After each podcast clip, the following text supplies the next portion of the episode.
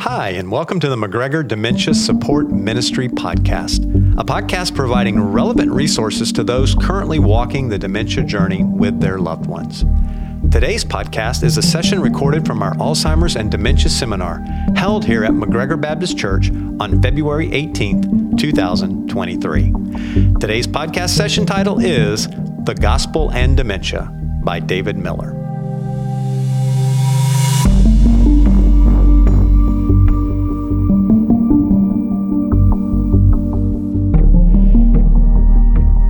Am always blessed and edified by this seminar each and every year that we've done it, uh, and I'm thankful for it. By the way, my name is Dave. I am. Uh, I'm uh, one of the elders here at McGregor. My position is uh, that I am the pastor of membership, and um, I'm honored to be here with you today.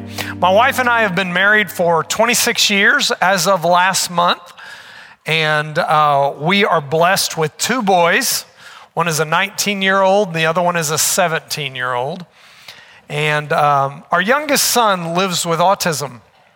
So, like many of you that are here, I'm around somebody that I care greatly about who lives with a challenging neurological disorder.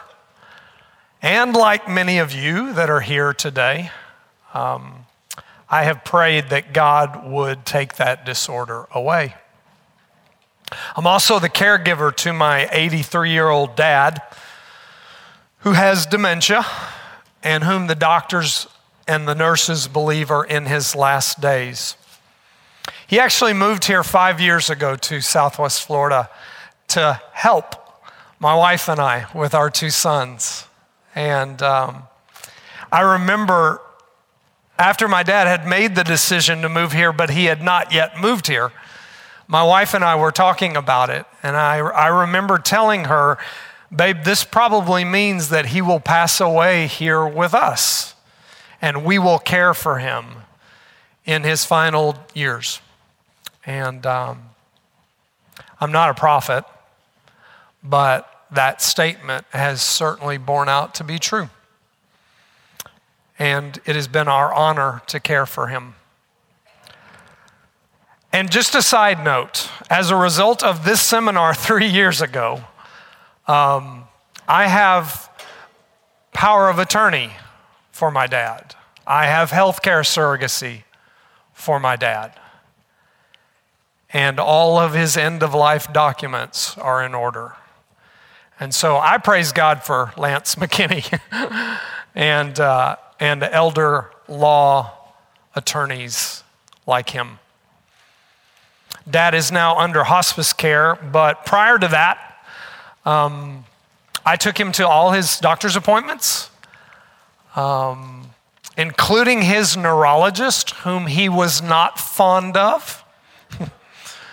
to no fault of the doctor, by the way. Uh, I even rode in the back seat of the car um, for the driving test that the neurologist required of my dad. And I did that more for the protection of the driving test instructor than for my dad. And I could go on and on and on, but I won't. But I say all that to reassure you that I get it, specifically for those of you that are caregivers. I understand the road that you're on, and I'm on that road with you, and I don't like it any more than you do. And even though I've only been caring for my dad for uh, really just the past four years, I've been thinking for a while about how the sovereignty of God works in the life of someone who has a non typical neurology. And that conversation's been going on in my head and my heart since my youngest son was two years old, which is about the time that my wife and I began to notice his challenges. Now, I want to make a disclaimer to you today. I'm a Bible teacher, I'm not an expert on neurology, but I do know way more about autism and dementia than I ever wanted to. But I am very thankful for physicians like Dr. Shaw and researchers like the group that Amy works with. But my desire today is just to share some scriptures that have been meaningful to my wife and I over these years is we've dealt with the reality that God has allowed our son and my father to have the challenges that they both have. And if you're not a regular part of our church, um, here at McGregor, we believe in the inerrancy of Scripture. And that means that we believe that the Bible is true and without error in all that it says. But we also believe in the sufficiency of Scripture. And that means that we believe that what the text says is enough. And the implications about the sufficiency of Scripture are blunt because it means that we acknowledge that God's Word does not answer every question we have to our full satisfaction. And God's not obligated to do that. But, friends, the Bible does address the most pressing questions about salvation, life, death, and eternity. The gospel is simple and clear.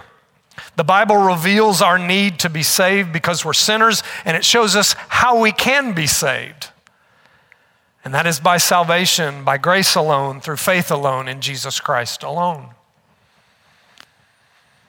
And yet, even if you've come to a place in your life where you have recognized that you need a Savior and you have turned from your sin and trusted in Christ to save you, even then, you'll still have questions. There will always be questions about this life that we will have. See, this is one of the ways that the Alzheimer's journey really points us to the good news of Christ. Because before we can appreciate the good news of what God has done for sinners like you and me in His Son, Jesus Christ, we have to reckon with the bad news about ourselves that we've sinned against a holy God and we are in desperate need of a Savior. Think about it. Me acknowledging that I'm a sinner means I'm agreeing with God that I lack something and I need Him. So, a lack of full understanding kind of comes with the territory of us being sinners. And since we all are, there will be many things in our life that will remain a mystery. We have to be okay with that. And regardless of whether you yourself are facing dementia or you're caring for someone who is facing dementia, or if you're in the medical community and you see this stuff all the time, regardless of all of that, we as humans won't always have a full understanding of why this is happening and what God is up to as it's happening. See, friends, the God of the Bible is holy, He's our creator, and that means we are His creation. And He is radically different than us. In fact, in Isaiah 55, 8 and 9, in the Old Testament, God speaks of himself through the prophet Isaiah, and he says this For my thoughts are not your thoughts, neither are your ways my ways, declares the Lord. As the heavens are higher than the earth, so are my ways higher than your ways, and my thoughts than your thoughts. Friends, that's a powerful statement from the scriptures, and its implications are huge. It means there's an intentional gap between how God thinks and how we think. Because He's infinite and He's all knowing, and we ourselves, we're finite and limited in our understanding of all things. So there's a gap. And that gap is intentionally designed by a loving Father so that we might trust in Him by faith. As I just mentioned, we have two boys. Our oldest is now 19, and he's a sophomore in college. And if you've ever had a son who's a sophomore in college, you know what that means. It means he knows everything, right? And for him, that's really not a new development, but because throughout his life, his mother and I have had conversations with him over and over again about different matters and different topics. And he does not fully understand or comprehend our perspective on whatever we're talking about, even though he is neurotypical. See, our ways don't always make sense to him. And why is that? Well, it's not because he's stupid, he's a very intelligent young man. But it's because he's not a parent. He, he doesn't hold the position of authority that my wife and I hold as parents, and he doesn't have the perspective that we have as parents. See, in a similar way, God's thoughts are on a higher plane than ours are. And as a result of that, his ways are not always comprehended by us. And that includes the suffering that we experience from the effects of autism or Alzheimer's or Lewy body or fill in the blank. I'm not going to lie to you, friends. Human suffering and the sovereignty of God are not easy to understand, they're not easy to reconcile either. But the question that we must face is can I trust God when I don't fully understand? Can you trust God when you don't fully understand? So, for the next few moments, I just want us to look at a conversation that Jesus had with someone that might shine some light on that very important question. So if you brought your Bibles this morning, turn with me to John 21. If you've got a device, you can swipe and, and find John 21. It's at the, we're, we're, we're at the very end of the book of John by the time we get to John 21. The book of John is the fourth gospel. Um, fourth book of the New Testament. And by this point, Jesus has already gone to the cross. He's already died. He's already walked out of the tomb and, and was raised from the dead.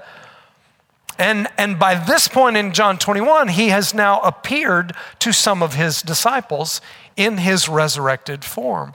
But he purposes to have a conversation with Peter. Some of you may know Peter is the disciple who denied knowing Jesus. He denied him three times on the night that Jesus was arrested. And so by the time we get to John 21, that moment of failure was only a, a little over a week old in Peter's life. It was a moment of failure that for Peter was now heavy on his heart. You know, as my dad draws near to the end, I think back over the past several years that I've been his caregiver. And I think about what I could have done differently and what I should have done and should have not done. I have the, that tendency, like every other human being has, to dwell on what we didn't do or could have done. Certainly can be hard on ourselves, can't we? And that's where Peter was. Failure was the context of John 21. Because failure is a reality in life.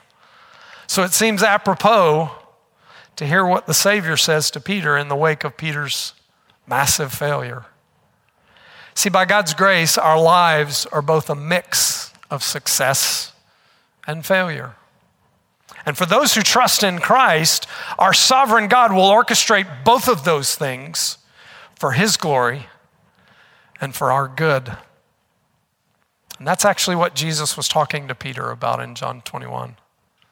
On the other side of the resurrection, Jesus meets his disciples and they sit down and eat breakfast together. And when they're done eating, Jesus asks Peter a question. It's in verse 15 if you're looking at your device or a Bible. This is the question that Jesus asked Peter. He says, Simon, son of John, do you love me more than these? That was the question. it's a simple question. And, and it's no accident that Jesus calls him Simon, which was his given name before he met Jesus. Peter was the name that Jesus gave him. So, by calling him Simon in this moment, Jesus was bluntly getting Peter's attention, and you know what? It worked. That's what the Lord does with our failures. He uses them to get our attention, to remind us that ultimately we must depend upon Him. The question was, Do you love me more than these? Now, theologians debate over what Jesus meant by these. There was a huge pile of fish that the disciples had just caught. So, was he referring to the fish? Do you love me more than these fish, or these nets, or these boats? Was, was Jesus saying, Peter, do you love me more than your occupation? Which can be a, a real temptation in life, no doubt. But I don't think that's what Jesus was after here. No, I believe that Jesus was referring to the other disciples that were sitting with Jesus and Peter. Do you love me more than these disciples? See, when Jesus uses the word these there, he's actually reminding Peter of Peter's earlier claim that he would never fall away, even if all the other disciples did. In Luke 22, Peter says to, to Jesus, he says, Lord, I am ready to go with you to both prison and to death. but at this point in John 21, that hadn't turned out to be true. Not yet, anyway. So, here in verse 15, Jesus was asking Peter, Do you love me as you claimed you did more than the other disciples do? And Peter says yes with his mouth, but in his heart, he knows the answer is really no. And the funny thing that happens in this passage is that Jesus keeps pestering Peter with this question Do you love me? Do you love me? Do you love me? Three times he asked Peter this question, probably reminding Peter that he had denied Jesus three times. But by the third time, Peter gets exasperated. And near the end of verse 17, you see there, Peter says, Lord, you know everything. You know that I love you which is a smart thing to say to the one who is the omniscient Lord of the universe, because he's correct. Jesus does know everything. God knows you and I more accurately and more fully than we even know ourselves. He knows our future and He knows our past. He knows the eternal state of your soul right now. And even if you think you got everybody else fooled, you cannot fool God because He knows it all. And Peter finally admits that to Jesus. And I know what some of you are thinking right now. You're thinking, what does this have to do with Alzheimer's? But, friends, what Jesus says next to Peter is truly stunning because it shows that not only does God know everything, but that He is also orchestrating everything. Here's how Jesus responds to Peter in verse 18. He says, Truly, truly, I say to you, when you were young, you used to dress yourself and walk wherever you wanted. But when you are old, you will stretch out your hands and another will dress you and carry you where you do not want to go. Now, that may seem like a strange response, but the passage goes on to, to say the reason that Jesus said this to Peter was to indicate the kind of death that Peter would eventually experience. And history records that eventually Peter was hauled away and executed for being faithful to Christ. And that happened when he was older. But as I thought about this statement by Jesus in verse 18, it just reminded me of a greater principle that's all throughout the Bible. One that I think will help those who are on the dementia journey and even those of us who are around someone that are on the dementia journey. And that is this that God is sovereign and we are not. God's ultimately in control of my life and your life and all the events of human history and all the events of your day and my day. He's in control of the most significant joys we experience in this life and the most difficult pain as well.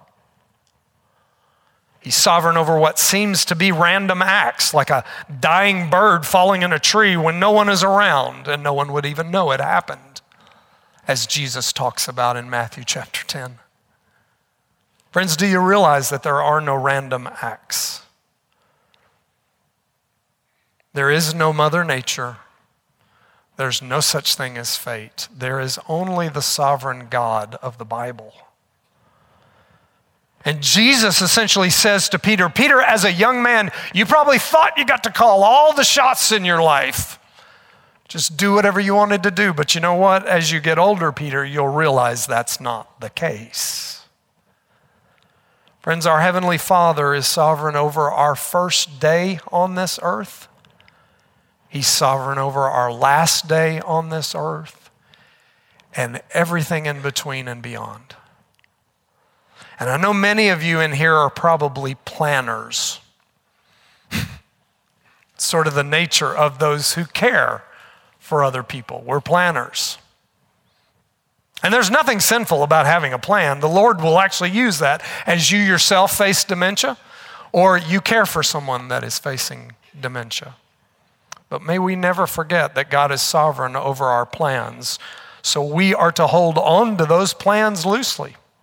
In fact, Proverbs 19 21, it states that many plans are in a man's heart, but the counsel of the Lord will stand. See, it's not all on you. I want to say that again, particularly to caregivers. It's not all on you. Praise God for that.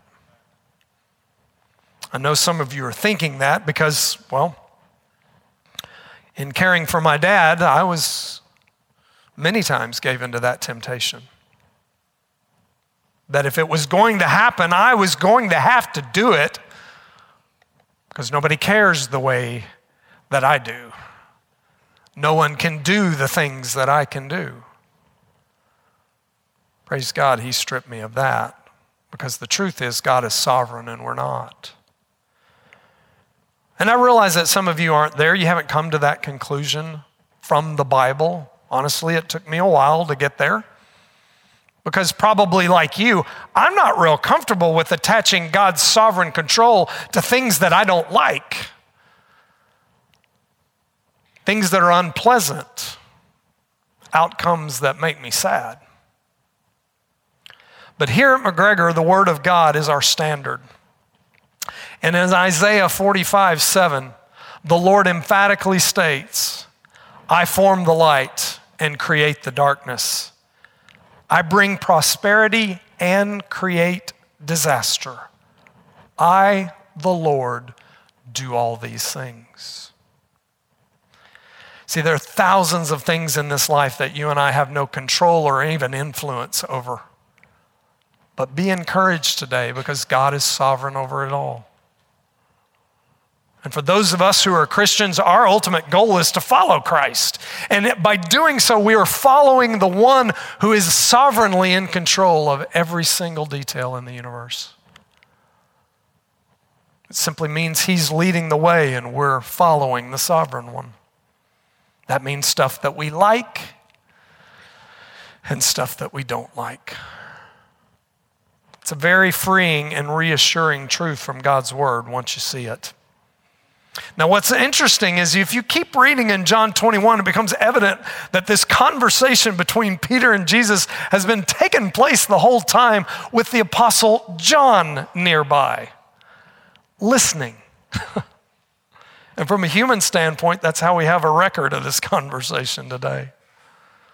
So, Peter, after hearing Jesus describe his future, that there will come a day when he is executed for his faith, Peter then points to John and says to Jesus in verse 21, Lord, what about this man?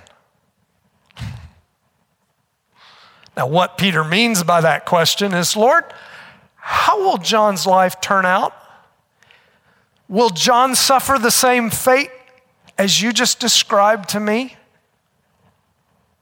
If you've raised children, you can probably relate to Peter's question because you've heard as your kids grew up, Mom, what about him? Dad, how come she gets to? Why can't I do that? That's not fair. It's almost comical. Peter wants to make sure that things are fair. Really? The risen Savior is standing in front of him, and Peter is worried if John's going to get a better deal than he's going to get. I just love how funny the Bible is sometimes. And that, friends, is when Jesus gives his strongest rebuke to Peter. When he says to Peter in verse 22, If it is my will that he, meaning John, if it is my will that he remains until I come, what is that to you? That final statement by Jesus in verse 22 applies to the dementia journey. I think it applies in a twofold manner. First of all, it reminds us that life is not fair. it's just not. We can want that, we can desire that, but it's just not. So we must rid ourselves of that notion, honestly. Since Genesis chapter 3, life has not been fair. We live in a fallen world that cries out for, for healing and for justice and for redemption, but those can only be found in the work and person of Jesus Christ. And only Jesus Christ will one day usher in perfect healing and justice and complete redemption when he returns. But in the meantime, life's not fair. And that lack of fairness cuts both ways, too. Peter died in his 60s, but John lived into his 90s. And the sovereign God of the universe numbered the days of both of those men as he has done with every single person who's ever lived. And so, with the loved one that we are concerned about, some of us will face the long goodbye, as Nancy Reagan called it. We, we will watch and we will serve and we will advocate for years for the person that we care about. And some of us won't bear that burden nearly as long because life's not fair. But for the Christian, fairness is not a criteria by which we evaluate life. If you've been around McGregor for a while, we often remind each other about this issue of fairness by asking ourselves the question what does each one of us actually deserve? Answer hell. That's right. That's what every sinner deserves. And when that's your baseline in your thinking, it sort of puts everything else in perspective. Even inexplicable, even inexplicable suffering. See, the interesting thing is, out of all the world's religion, only the Christian faith has an eternal and beneficial purpose for suffering, particularly for those who are in Christ. In 2 Corinthians 4:17 Paul explains what that purpose is when he says for this light momentary affliction is preparing for us an eternal weight of glory beyond all comparison. That's an astonishing statement. See for the Christian suffering is never in vain. There's a God ordained purpose in it. Suffering produces something. Rightly understood, suffering produces an eternal weight of glory beyond all comparison. And I don't understand all that that fully means. But I know one day I will. But I know that what it means is it's doing something now and for all of eternity, even if we can't tell what it's doing in the moment. And your dementia journey, whether as a caregiver or as a patient will test your belief in that. See, the distinction for the Christian is that we have a hope, and that hope is the full and final and forever redemption of all things, including our bodies, even a body struck with neurological challenges. I think there's a second application in Jesus' final statement to Peter in verse 22, and that is that by comparing yourself to other people, you end up living a disastrous life. That's what Peter is doing here. He's comparing himself. And I implore you, as you face what you're facing, don't compare yourself to other people. Comparison is an awful way to live because you'll always be comparing the full knowledge of your own situation to your limited knowledge of other people's circumstances. So, by comparing yourself, you're the one that loses. What Peter was doing is he was trying to compare God's will for John's life to God's will for his own life. And that's just not a burden the Savior wants us to bear. That's why Jesus rebuked him in verse 22. If it's my will that he remain until I come, what is that to you, Peter? You follow me. My wife and I have been involved in this church for almost 21 years, and our youngest son was born around the same time as other families in our church were having kids, people that are our friends, and their kids don't have autism. And every birthday, as my son grew up, got harder and harder. All of those life markers, like playing soccer and riding a bike and advancing in school, got harder and harder because comparison is lethal.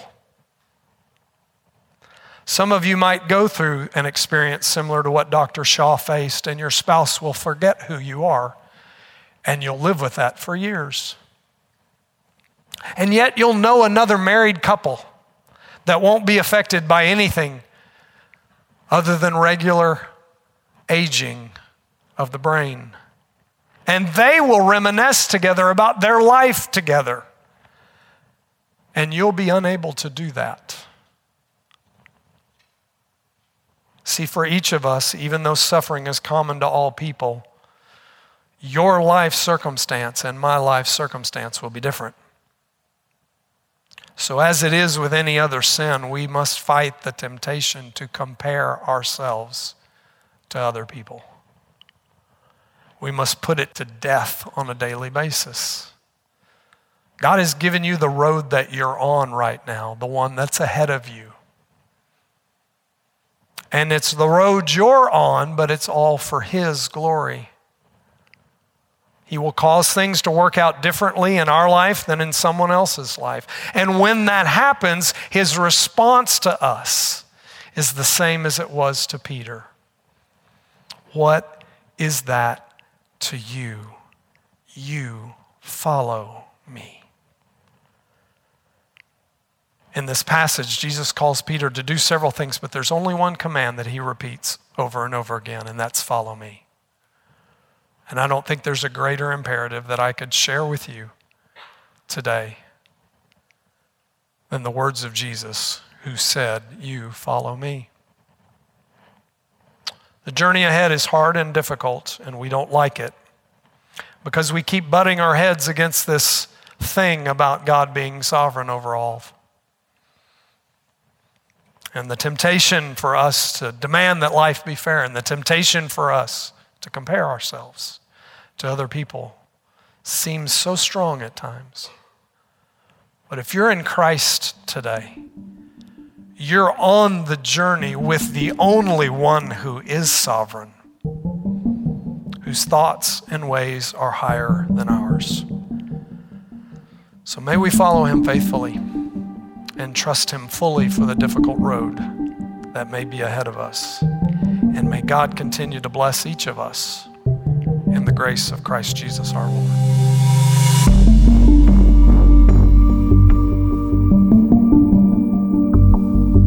Thank you for listening to this podcast. Please subscribe to this channel if you haven't already done so, and leave a review if you found this content helpful.